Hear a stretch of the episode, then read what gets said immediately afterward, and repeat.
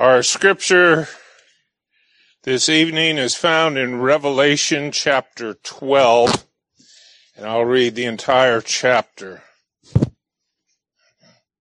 Revelation 12 at verse 1. And a great sign appeared in heaven, a woman clothed with the sun, with the moon under her feet, and on her head a crown of twelve stars. She was pregnant and was crying out in birth pains and the agony of giving birth. And another sign appeared in heaven. Behold, a great red dragon with seven heads and ten horns, and on his heads seven diadems. His tail swept down a third of the stars of heaven and cast them to the earth. And the dragon stood before the woman who was about to give birth so that when she bore her child, he might devour it.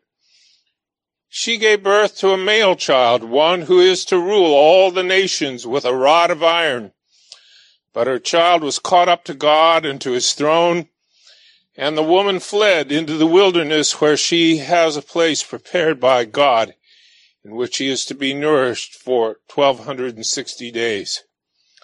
Now war arose in heaven Michael and his angels fighting against the dragon, and the dragon and his angels fought back, but he was defeated, and there was no longer any place for them in heaven. And the great dragon was thrown down, that ancient serpent who is called the devil and Satan, the deceiver of the whole world. He was thrown down to the earth, and his angels were thrown down with him. And I heard a loud voice in heaven saying, Now the salvation and the power and the kingdom of our God and the authority of his Christ have come. For the accuser of our brothers has been thrown down, who accuses them day and night before our God. And they have conquered him by the blood of the Lamb and by the word of their testimony, for they loved not their lives even unto death. Therefore rejoice, O heavens, and you who dwell in them.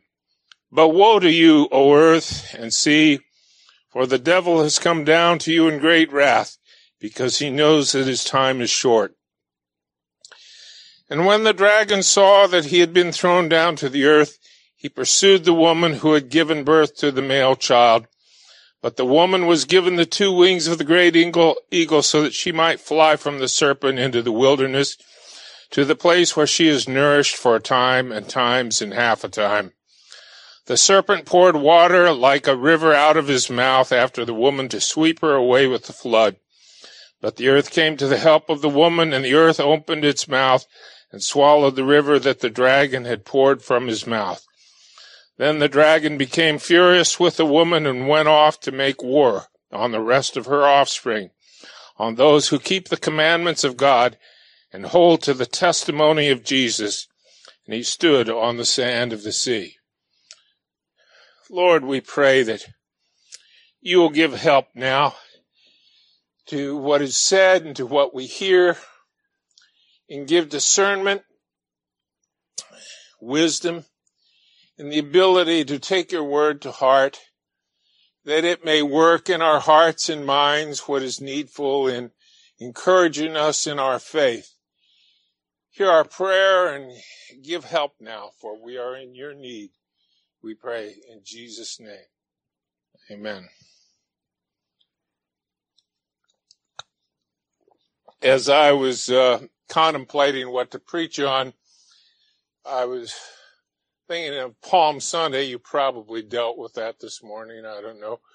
But uh, there are also palms mentioned in uh, Revelation, and I was looking over that text a little bit. It got me to thinking about some other passages in Revelation, and I was thinking about the uh, very graphic images that we find in the book of Revelation. And another thought came to me. Um, this time of year, one of my guilty pleasures is occasionally listening to uh, or listening and watching a, an opera uh, called Cavalleria Rusticana and it's uh, set in a Sicilian village. And uh, typical plot: uh, violence, infidelity, those sorts of things. But uh, that's, I suppose, part of the guilty pleasure. But the the uh, uh, part that might stick with some of us Presbyterian types is that there is a wonderful musical interlude where uh, you see this procession, this uh, parade-like uh, occasion where uh, Easter is being celebrated and uh, an image of Christ is being carried and there's Mariolatry all over the place and you, you say, this is great music. Uh, should I be feeling that way, you know, because of the, the images and, uh, that question, uh, what about images? Um, why is it that we frown on images of Christ? Uh, I think if you were to reduce it to a simple uh, argument, it, it has to do with our concern about idolatry. Idolatry comes in at least two forms. There's affectational idolatry. That is, we love certain things more than we should. They challenge our uh, love of God because we can put them uh, as being too important. And so uh, we're willing to compromise or bend the knee the wrong way. And so that affectational uh, idolatry is what we often hear about in sermons about idolatry, uh, that our selfishness is part of idolatry. Just about every sin can be connected to idolatry in that sense. Uh, uh and idolatry is connected to covetousness by Paul in Colossians 3. And uh, I suppose you could connect just about every sin to covetousness in that way too. But there's another form of idolatry that we could call uh, a more mental or conceptual idolatry. And that is when we make an image of God according to our own vain imagination. And that's something that you see dealt with in Romans chapter 1. Uh, but how is it possible for us to escape using images in the way we think or talk about God? I've done some sermons here from the Gospel of John and look at all the I am statements that Jesus makes in the Gospel of John. I am the bread of life. I am the door. I am the good shepherd. I am the vine and you are the branches. Those are all images derived from creation. And so we could say is that uh, multiple uh, idolatry, uh, many, many images. It seems to me that it's actually in the multiplication of the images that we begin to see that Jesus is so much more than an ordinary vine or an ordinary door. Indeed, when he speaks of being bread, he says, I'm the true bread that comes down from heaven. So we're being asked to uh, imagine something that we have a hard time imagining. True bread that comes down from heaven. I guess manna is the closest thing you can get to that. It fell from heaven. Uh, and the word manna means, what is it? That's uh, part of the mystery of uh, the way in which heavenly things uh, uh, exist and uh, the mystery of God who is in heaven. So the very variety of images that take from created language, created words, bread, doors, shepherds, or on the other side of the shepherd, lambs, Jesus is the Lamb of God. He's also the Lion, the tribe of Judah. All of those things encourage us to say, you know, this is no ordinary lion, no ordinary lamb, no ordinary bread. Uh, and so we don't worship lions, lambs, or bread.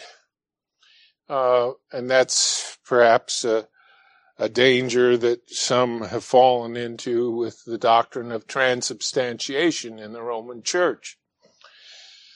So it's the very multiple of images that in some sense is the safeguard against conceptual idolatry. Uh, there's another thing that uh, we find when we get into the book of Revelation. Uh, there are paradoxes. Uh, word paradox is sometimes frowned on because it uh, can cause some people to think that you believe that there are contradictions, real contradictions in the Bible. But uh, there are things that may appear to our rational mind as irreconcilable that aren't because they are, are perfectly one in God. Uh, there are practical paradoxes though, and our Christian life has a certain practical paradox when it comes to the promises of God. Have you ever prayed for something and you felt like, you know, if I just have enough faith, God will do this. He'll spare my loved one from dying, or he'll heal me, or he'll give me a Mercedes Benz, according to the old song. Uh, well, of course, God doesn't answer all of our prayers exactly that way. So we come to sometimes a paradox about ask and you shall receive. Well, what does that promise mean? And if it isn't to be taken very literally, then what is its practical value for me? What about the promises God gives for his providential protection? Not a hair of our head can perish apart from the will of our Heavenly Father. Uh, I guess some of us, the will of the Heavenly Father is that we lose more hair than we thought we were going to. Uh, but Jesus says, I will never leave you nor forsake you. Uh, these are obviously promises that are meant to comfort us and to keep us from distress.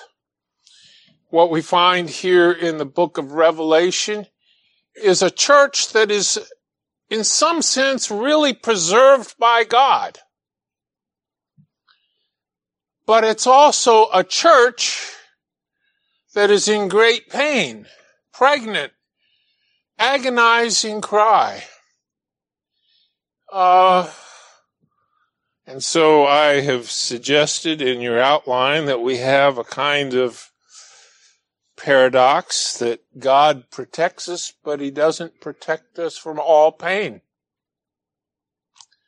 And again, we might say, I'd like a little better deal than that. Uh, well, it's the way it is. And uh, when people have sometimes I've asked them, "How are you doing?" Uh, some of the Christians will say, "Better than I deserve." And so we have to put some of these things into perspective. Uh, I'm saying that we're talking about the church here in Revelation 12. One of the um, images in that opera, Cavalleria Rusticana, is uh, an image of Mary, and they're singing uh, again this wonderful melody uh, composed by the uh, opera fellow Mascagni, I think is how you pronounce it, but I'm not sure. Uh, called Regina Coeli. It means Queen of Heaven. Uh, I think what we have here in Revelation 12 is a queen with heavenly roots, uh, but not necessarily a queen of heaven. Uh, we're getting a heaven eye view of the church and uh, something that I don't know why I didn't notice it before I worked on this sermon, but verse 12, as I was reading it tonight, therefore rejoice, O heavens, and you who dwell in them. But woe to you, O earth and sea, for the devil has come down to you in great wrath, because he knows that his time is short. This book is presenting, and this chapter is presenting, I believe, the church again as a heaven dweller as opposed to an earth dweller. Because whenever you find that term earth dweller or those who dwell on the earth in the book of Revelation, it doesn't turn out so well for those folks. Uh, they're among the judged. And so we're looking at the church as kind of a heavenly citizen. Now, I say church how do I know that the woman is the church? Uh, if Wikipedia is right, the Roman Catholic view is that the woman is sort of three things. Israel, the church, and Mary. Uh, but when you read the chapter, how many women are there here? There's one woman. There's one woman. And this woman seems to uh, have roots in heaven, but also roots in the Genesis account. Uh, giving birth, having pain, bringing forth a male child who's to rule the nations with a rod of iron. We commonly view Genesis 3, 15 and 16 as the first gospel because the promised seed will crush the head of the seed of the serpent. And that, of course, is ultimately Jesus Christ, although in some sense those words are applied to the church as well. But certainly Jesus Christ is the one who crushes the head of the seed of the serpent. So there's really one woman here. And uh, there's one church. Our evangelical friends who uh, have a view called dispensationalism may tell you that Israel and uh, the church are two absolutely distinct entities. That they have not a whole lot in common in terms of the plan and design of God. I believe that's fundamentally wrong. In Acts 7, I believe it's towards the end there. I have the text written down here somewhere. Um, you can look at it on your own. I think it's in Peter's or in Stephen's um, last words. Acts 7:38 Moses is described as being with the church in the wilderness. The church in the wilderness. Israel was the Old Testament church. And Mary is born from that church. And the one who is to rule the nations with a rod of iron is born in the church. You say, well, isn't Jesus eternal? Yes. Uh, but he's the root and offspring of David too. Root and offspring. I think he's probably the son that this woman is clothed with, according to the first verse or two there of Revelation 12. Because we are clothed with what? With Christ. We're to be clothed with Christ.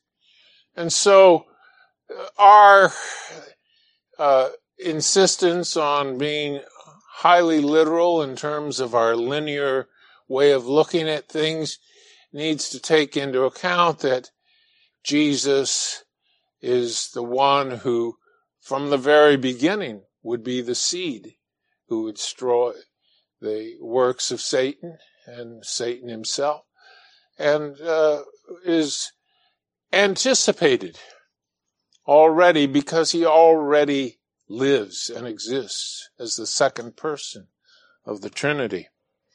One church. Now here on earth, we look around, and we say, it seems like there's a whole lot more than one church. Well, we're talking about the church from God's point of view, from heaven's point of view. We're one. There's an old song we used to sing during the 60s, We're One in the Spirit.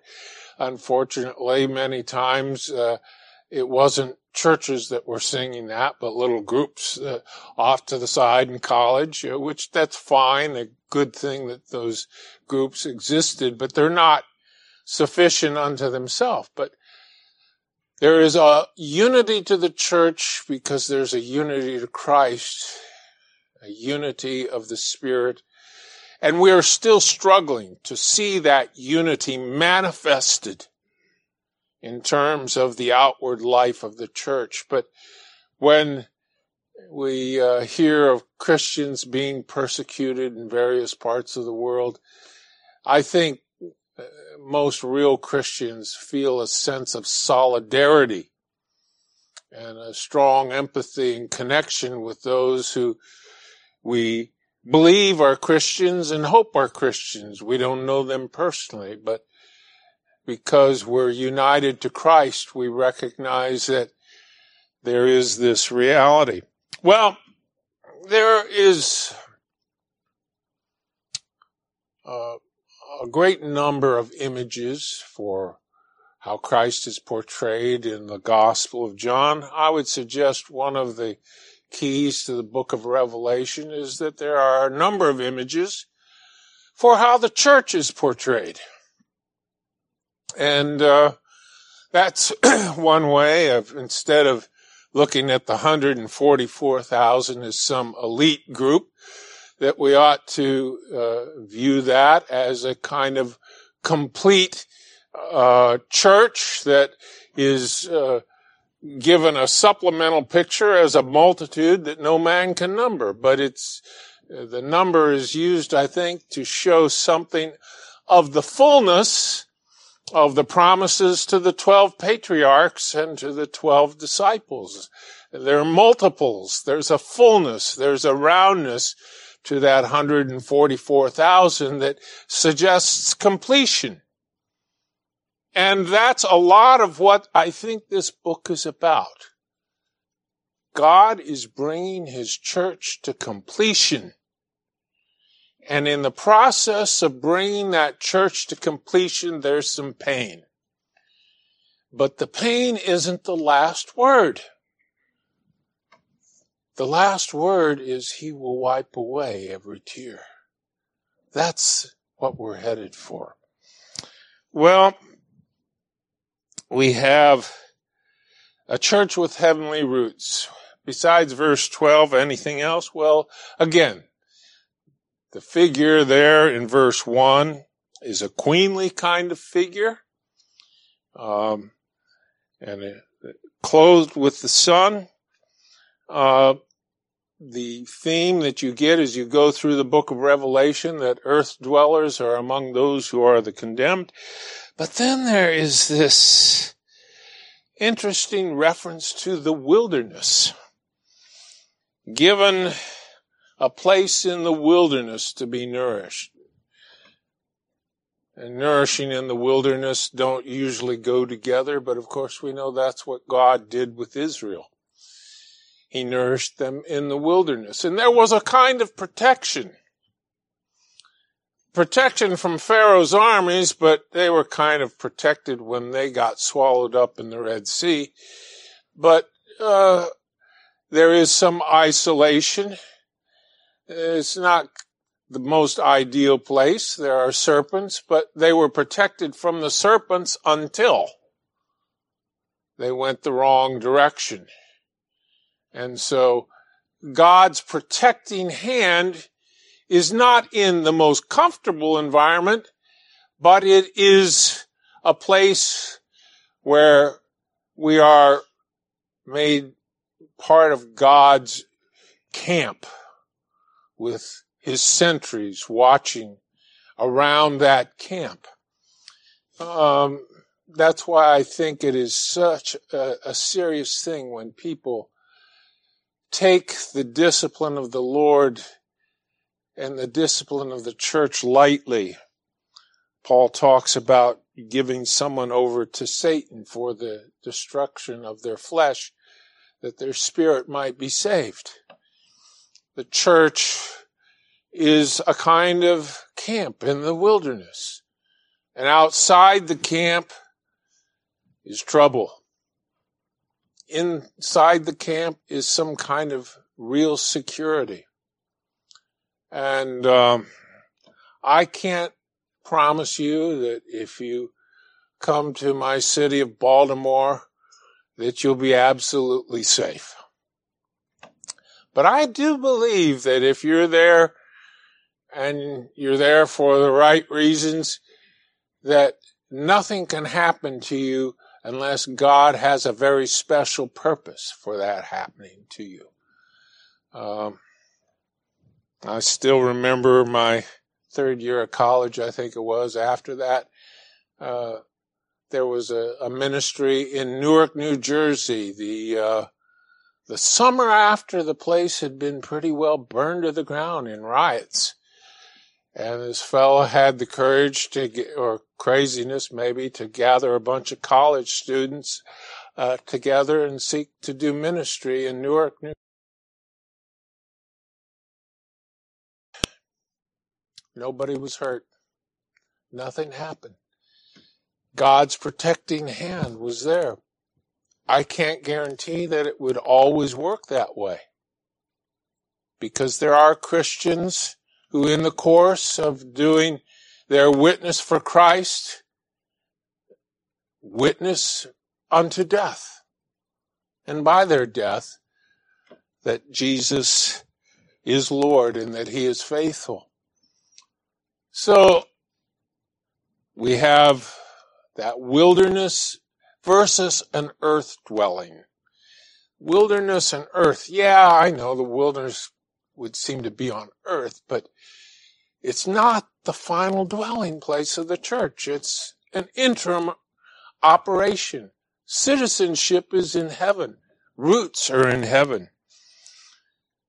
Now, there's another passage that I've mulled over and wondered what is this business about the serpent pouring water river out of its mouth and the earth opening its mouth to help the woman, evidently ingesting this river. And uh, as I have thought about it, looked it over, I believe we have what some people would call a textual echo. Uh, a mouth that opens and swallows. Those words you can find applied to Korah, Dathan, Abiram in Numbers 16, where the earth swallows them. Not such a good outcome for those fellows. They had rebelled, uh, seeking to argue against the special authority that God had given Moses, basically saying, aren't we all the same here? Let's be de- democratic about this. Uh, aren't all God's people prophets? Uh, they were rebelling against God, not Moses. God protected his church, and the earth swallowed them. That's obviously a kind of figure speech or an idiom. But the idea of swallowing is also language that is used in uh, Exodus 15 to describe what happened to Pharaoh and his armies in the Red Sea, that the earth swallowed them. And so we have one mouth issuing something to harm the church, and another mouth swallowing it the way they did Korah, Dathan, and Abiram. Um, it is no doubt the case that sometimes the church is better off when certain people are removed from this life. Uh, I'm not saying we should pray for that, although I think we can think of a person that might better not be on earth right now for the well-being of, of the church and the earth. But if you got rid of all of those people you consider the bad guys, uh, maybe it would be better and maybe it wouldn't. Because ultimately we have a spiritual war here. And uh, Presbyterians, we're a little bit leery about talking about the devil and demons and stuff like that. Let the Pentecostals talk about that stuff, you know. No, we need to recognize that we're in a spiritual war and you can get rid of the bad guys, the humans that are really, really bad and we still have a badder enemy that seeks to destroy God's people. So I don't preclude the possibility that this is kind of a picture of the beginnings of teaching of the abyss that you find referred to in Revelation 20, that uh, Satan, yes, he sends forth demons, he sends forth deceitful spirits, and he has his little human agents here on earth, and they maybe under that influence. Paul talks about doctrines of demons. And so, uh, when it says the earth swallows, I don't think it's because the earth is so much a, a person. Uh, we're talking about God who opened the earth for Korah, Dathan, and Abiram. And uh, in similar fashion, God can affect the cosmos, the habitation of Satan and his angels. They get cast down to earth and they're not too happy about it. And then they get further cast down into the abyss and they're not happy about that. The church has had some respite, some relief over time from the worst things that Satan can do because of the work of Jesus Christ dying and rising and ascending to the right hand of the Father. He is the King of heaven, not just the King in heaven, but the King of heaven. Uh, and so Christ is in utter control of our enemy, and that's why the church enjoys real safety. And if our flesh comes under attack, then we are in a similar position as Job was, where God says, this far and no further. And he is able to enable us to endure to the end. There is preservation and protection of God's church until the day that that church is absolutely complete and then it's preserved completely in heaven, not just in the wilderness. And if you struggle with God's promises because you have a really rough situation you're facing, a loved one who's sick or has died, a personal tragedy in your life, a relationship that has gone sour. There are so many ways that Satan wants to take those things and to say, God doesn't really love you. If God loved you, you believe He's sovereign, don't you? You're reformed, aren't you? He's in control, isn't He? Then why, why did that happen? That's sort of the challenging side of Calvinism, isn't it? Problem of evil transferred over to why does the church have to suffer? Paul says he believes that the sufferings, the momentary light afflictions that we have now are not worthy to be compared with that eternal weight of glory that lies ahead. You might say, well, I could use a little less glory ahead and a little less suffering now, but God knows what He's doing. And many people who, in the course of their studies, would have said, I'd rather to be, be playing baseball right now, but they were glad they did their homework later on in life when they got the job they wanted. It turned out for the better. Trusting God means that we believe that, yes, it's going to turn out for the better, but He's with us right now and He's proven His love in the past. He's proven His love in the past in John 3:16 that he so loved the world. He so loved you that he gave his only begotten son. That's his proof. So when Satan comes to try to say there's a better way with less suffering, an easier way, don't believe it. The best way, the better way is always in communion with Jesus Christ. And yes, that sometimes means the fellowship of his sufferings right now.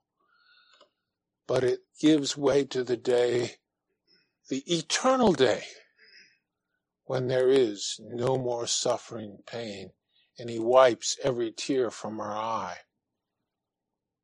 And if you just would recollect, I imagine there's many, maybe all of you, who could reflect back on how God's love pulled you through a tough situation sometime in the past, but you just kind of forgot about it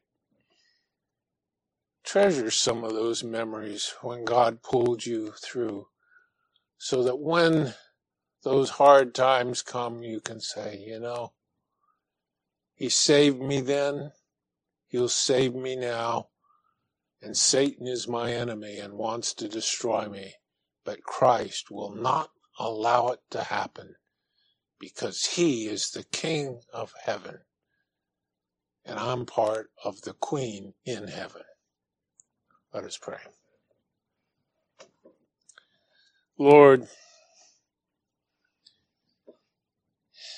there are so many people that are suffering right now. Your people, and it weighs upon our hearts and minds. We may wonder, could we endure? Help us to be encouraged to lift up our hearts to see heaven opened in Revelation here and how those pangs give way to joy. They give way to protection and they ultimately give way to that everlasting peace that we long for. Help anyone that is here this evening that is struggling with doubt or concern that they may not grow weary in well doing or become offended because things aren't working out as they might desire, but to know that your love is so great that you gave your son to suffer in a way we don't ever have to suffer if we're in him. We pray in his name. Amen.